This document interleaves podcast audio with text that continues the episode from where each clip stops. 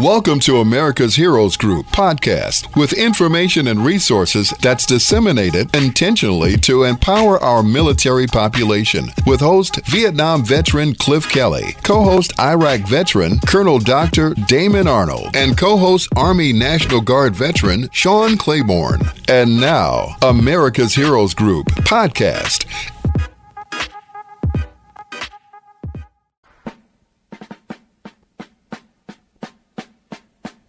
Good afternoon. Good afternoon. Welcome to America's Heroes Group on WVON 1690 AM, the talk of Chicago. I am Vietnam veteran host Cliff Kelly. America's Heroes Group is a live streaming podcast, global platform, radio, print, and digital media broadcast show that empowers change agents through intentionally disseminating information, resources, and referrals to empower our military population.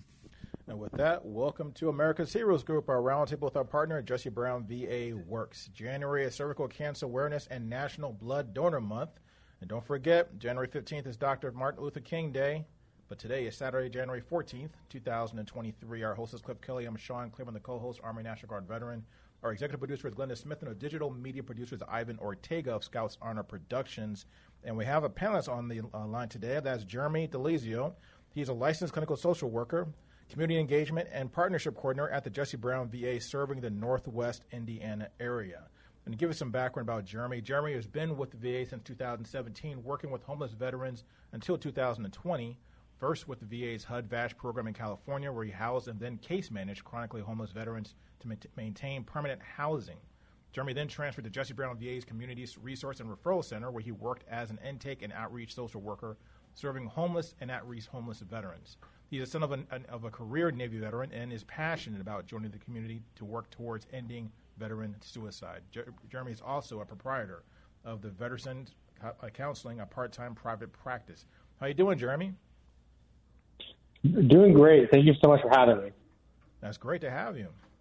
Got a little echo there, but uh, uh, so how are you doing today? So things are going pretty well with what you're working on. You're doing some great things in the community.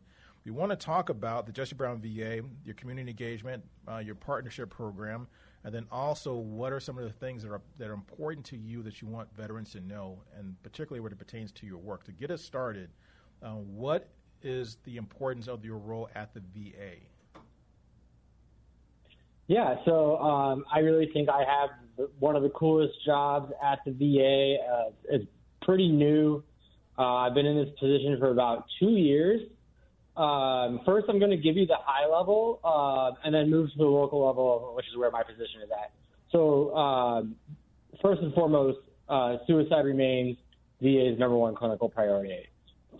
Priority, but I am a part of VA's new uh, nationwide public health approach to suicide prevention, and on a national level, VA is uh, disseminating and implementing the national plan for preventing veteran suicide uh, buying a lot of ad space, partnering with uh, the National Shooting Sports Foundation, and funding my position nationwide as well. Um, at the state level, VA is partnering with SAMHSA to implement the Governor's Challenge, where uh, the VA and SAMHSA are going into each state uh, and inviting governors uh, to basically take my priorities and implement them at the state level for policy. And I'll get into what my priorities are in a few seconds. Uh, then you have my role as a community engagement and partnership coordinator. Uh, as I mentioned, they're uh, hiring, uh, they're filling my position nationwide, and it is my role to go into the community and join existing suicide prevention coalitions and create new veteran-focused suicide prevention coalitions. And um, I have these uh, three priority areas that uh, I'll get into in a few seconds, but that's just the high level of what I do. Uh, everything I do is community led, so it's not the VA going into communities and saying, "Hey, we think you should do X, Y, Z. We want to partner with communities uh, to really reach veterans where they live, work, and thrive. Uh, because we realize, you know, we can't prevent uh, veteran suicide just inside our walls. So this is a really, when you think about this, I want you to think about as suicide prevention as a proactive upstream approach. So we want to reach people well before they reach crisis. Mm. And how do you how do you um, go in and actually help homeless veterans or help veterans um, in the community um, to get this uh, care so that they don't get to that tipping point?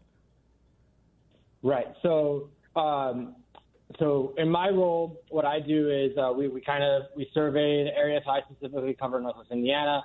Uh, I reach out to a lot of different stakeholders inside the VA, outside the VA, and really understand. You know, we do our best to really understand the community first, right, before we go into it, and then we reach out to the different stakeholders and um, let them know what our priority areas are. So I mentioned uh, we have very specific priority areas that. Uh, national VA distilled down from the, I think it's 16 uh, national priorities uh, down to three for for community-based uh, public health. So, so first so and for, foremost, so going through so go through those mm-hmm. priorities and kind of give us an idea about the like when we think about priorities from a military background, we think about it from a perspective of um, of a of a mission or of a of a like you know task oriented goals and things like that. But take us down this what is what's the most important thing as far as your priorities and what you're working on? Exactly. So that's that's exactly it. So these are kind of our you know marching orders of what's what the you know national VA thinks will help reduce uh, suicide risk uh, throughout the nation and our communities. So the first one is uh, identifying service members, veterans, and their families, and uh, risk ID. So what that means is we want to go out into the community and do everything we can to help community organizations culturally competently identify veterans. And what that means is, you know, let's say you're a community mental health organization and you're typically screening for veterans just by asking, hey, have you ever served? Are you a veteran, right? Mm-hmm. Well, we, we really, the more culturally competent way to do this to kind of catch a wider net. Uh, so it's, it's having people screen and ask, have you or a family member ever served in the armed forces? Because there's a lot of veterans who may not identify as a veteran or you know are just used to saying no and moving forward, right? Uh, and this also captures those family members. So what we do is we go we you know, we have these uh, coalitions that take on this priority area, and uh, let's say we have a you know local mental health coali- or local mental health agency uh, who's a part of that coalition. We then work with that local mental health agency to implement this screening question, but we also train them on military cultural competence, and then also what to do when someone says yes, right? And that's the complicated part. That's the hard part. Is you know how do you then you know connect them with services and the VA and the commu- and also the community. So that's the other really big part about my role is really you know just as equally connecting the VA services, connecting the you know community resources. Uh, the other half of that priority area is uh, uh, risk ID. So we want to get out into the community and train everyone we possibly can. Uh, and um, suicide prevention trainings. Uh, and the VA's version is called a uh, VA Safe, and um, and and you know military cultural competence and all that. So we want we want people in the community to be able to identify folks who are at risk and so forth. Uh, the second priority area is connectedness and care transitions. So this is my really broad one. Uh, connectedness, you know, uh, really has anything to do with reducing isolation, creating more connection to the community uh, it could be connected to resources and care, but it also could just be simple, you know, community. Uh, uh, a lot of folks who are at risk feel very isolated. Uh, so we want to do everything we can to really create a, a, a culture of community, uh, you know, in our community actually. Uh, and then the second part of that is care transition. So uh, veterans uh, and people in general are, you know, pretty high risk when they're uh, tran- in transition. And what that means is, let's say you're inpatient somewhere, you're transitioning back to the community, or even, uh, you know, especially what brings home for a lot of veterans is, you know, when I'm transitioning out, right? Transitioning out of the service, uh, that's a very high risk time. So we want to make sure we build up resources in the community and at the VA that really try to, you know, smooth that transition out a little bit, increase, increase connection between uh, providers, you know, from the VA to the community, community to VA, and community to community. Um, and then the second, or I'm sorry, then our third priority is lethal means and safety planning. So lethal means mean is um, you know what someone chooses. So lethal lethal mean is what someone chooses to complete suicide, right? So it could be a firearm, could be a substance, could be hanging. Um, and what this priority area is is we want to train the community on how do we reduce access when someone's at risk so we want to, you know, if we've identified someone who's at risk, maybe we, you know, we don't want to have a, we don't want to take away people's weapons, but we want to have those conversations around, hey, you know, maybe we should lock it up. Maybe we should, you know, give this to a friend while we're at risk, and then you can get your weapon back, uh, you know, when it when it's time, or you know, or you know, you know, train someone to identify. Oh, looks like you're kind of stockpiling your medication. What's going on here? Things like that. Uh, and then we uh, through coalitions, what we'll do is we'll do like um, you know medication disposal thing, uh, days, um, gun lockbox packing events. Uh, so there's a lot of things you can do with that. Um, you know, in the community. Mm-hmm. So let me ask and you that, I think that basically covers it. it's a lot of seconds there.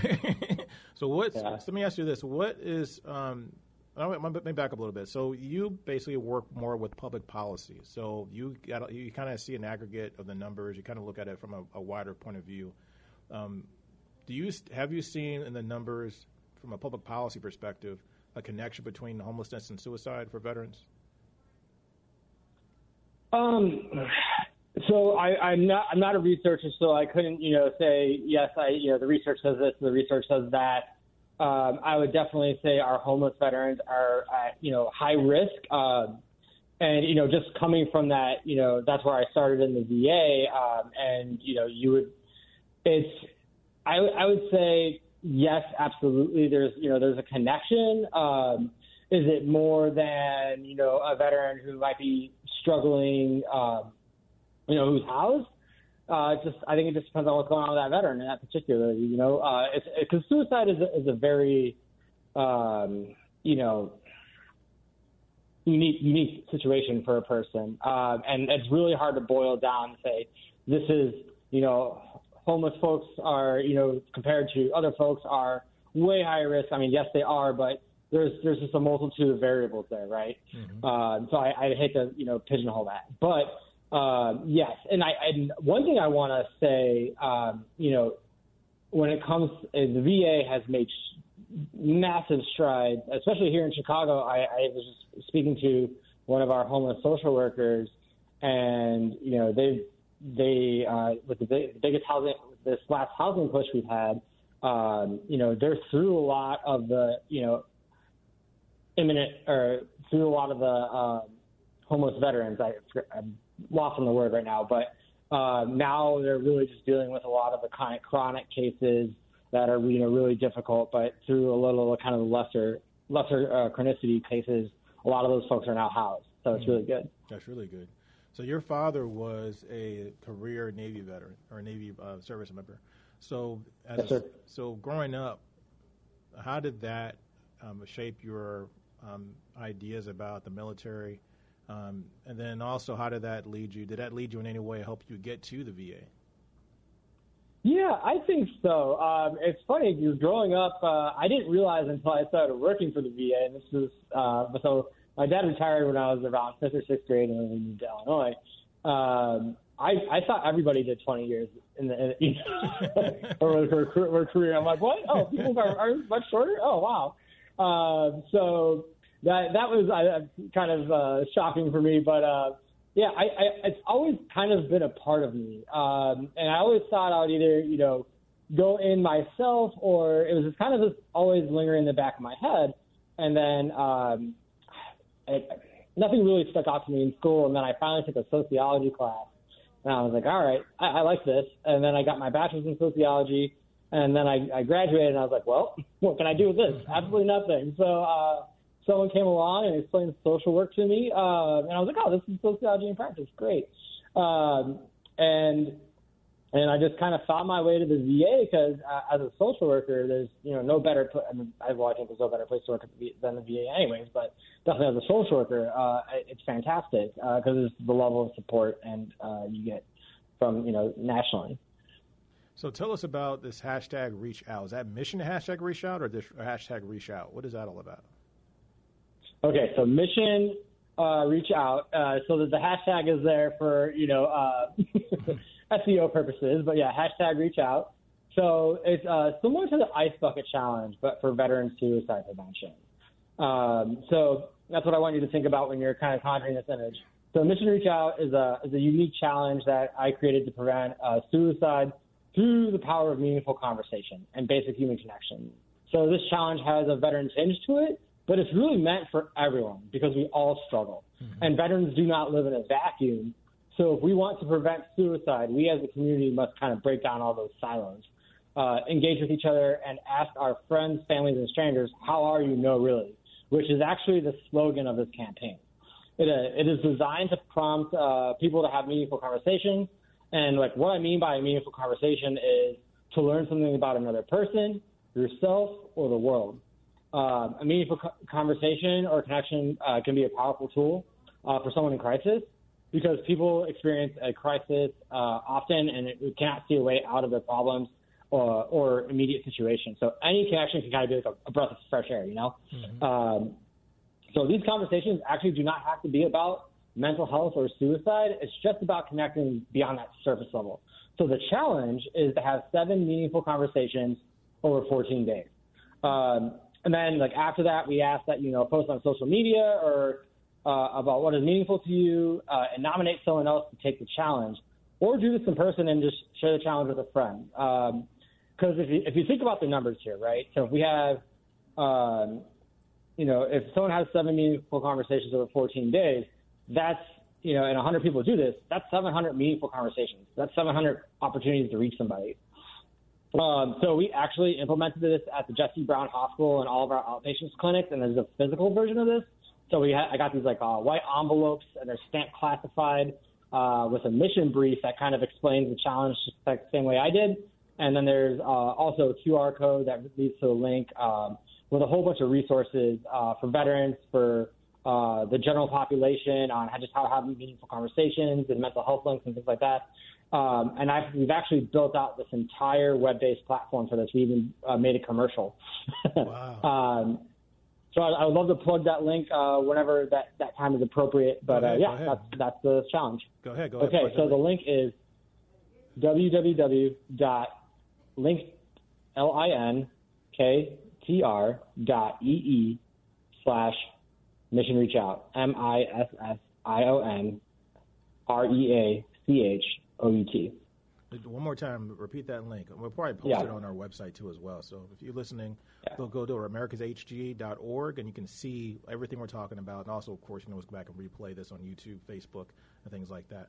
But I think it's really important that the thing that you're talking about is making sure you have meaningful conversations because that is because because it seems like when people when we read about suicide or talk about uh, people that have, have uh, done things either damaged or hurt themselves or hurt other people the thing that sticks out to me is isolation. And when you start having meaningful conversations with people, you start to get to know and, and understand what they're where they're coming from. And I think that's one of the biggest barriers, particularly as a veteran, when you come back and you don't have and you can't really connect with your community because they have they haven't really experienced the things you've experienced. So it's hard to have that connection. But if but how do you get a veteran to open up, um, particularly if they feel like you don't know where they're coming from? You know, um, and, and that's a difficult question because like every person's different. But I really see it as just being open and honest with them. You know, hey, you know, because I don't think veterans expect you to, you know, hey, hey, I, you know, had those same exact experiences as you.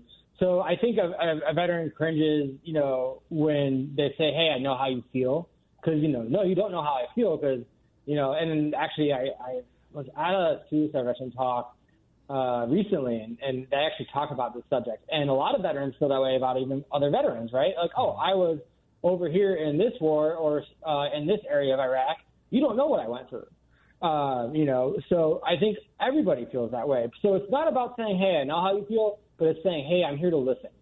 And just being that, you know, sounding board for somebody is, it means so much because so many people just want to, you know, hey, like want they want to relate to you so bad, and it's just all right. Let's just listen and hear, you know, hear you, and let it let you get it off your chest, and then I think that kind of opens up those blinders because uh, like, I think when someone's you know really high risk, they can't see five feet in front of them. So uh, I think anything we can do to just kind of get them through that fog is really important. Well, I think that's really I think that's really important because basically what you're doing is you're making a friend, or or either that or, or strengthening a friendship that you might already have with someone. When you start to really just be a, uh, an ear, you know, as opposed to just always you know wanting to just to tell a person or try to you know give cliches we've heard on the TV or radio about how to. You know, I know, yeah, that's that's okay. Yeah, I understand. It's going to be all right. you know, that kind of stuff what people don't want to hear. Right, right. You know, so let's see. What's the one thing you want to make veterans know about um, or what when you meet them? What do you want them to know? What's the first thing you want them to know, or the most important thing you want them to know? Yeah. So I want all veterans and their family members to know about our national hotlines. I think it's you know one of the most important thing, things for people to know about. Um, starting with our crisis line, which is now 988. So this transitioned over the summer. Um, the the national suicide hotline is 988, and then for veterans, they just have to press one to reach the the VA uh, crisis lines. Uh, so this is the same number as a as a national suicide crisis line. Um, so and and really, and I saw some interesting data on this, and you'd be surprised on how many people really don't know to press one, and how many veterans don't know to press one. So that's mm. I really want them to know that. Um, and I also want them to know that this is a crisis line, meaning you don't need to be uh, in suicidal crisis to contact it.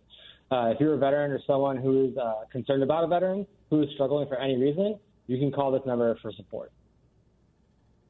um, and then, oh, sorry, go ahead. one more time, give that, give us the link to uh, the hashtag reach out so people can you know get that information as well because you have a lot of good information on there and also i think what it goes back to that point of earlier about making sure that you can ask the right questions but listen to people and make that connection right so that is uh, www.linktr.ee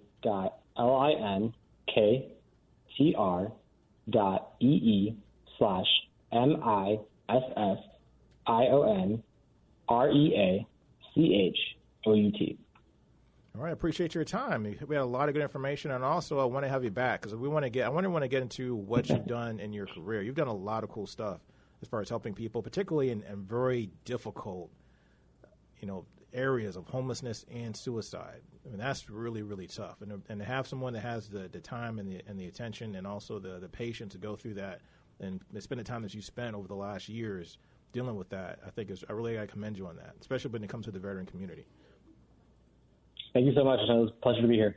Jeremy Delizio, licensed clinical social worker, community engagement, and partnership coordinator at the Jesse Brown VA, serving the Northwest Indiana area. Thanks for your time. Thank you. This is America's Heroes Group. We'll be right back. Thank you for listening to America's Heroes Group podcast. Don't forget to subscribe so you won't miss an episode. And for more details, visit americashg.org.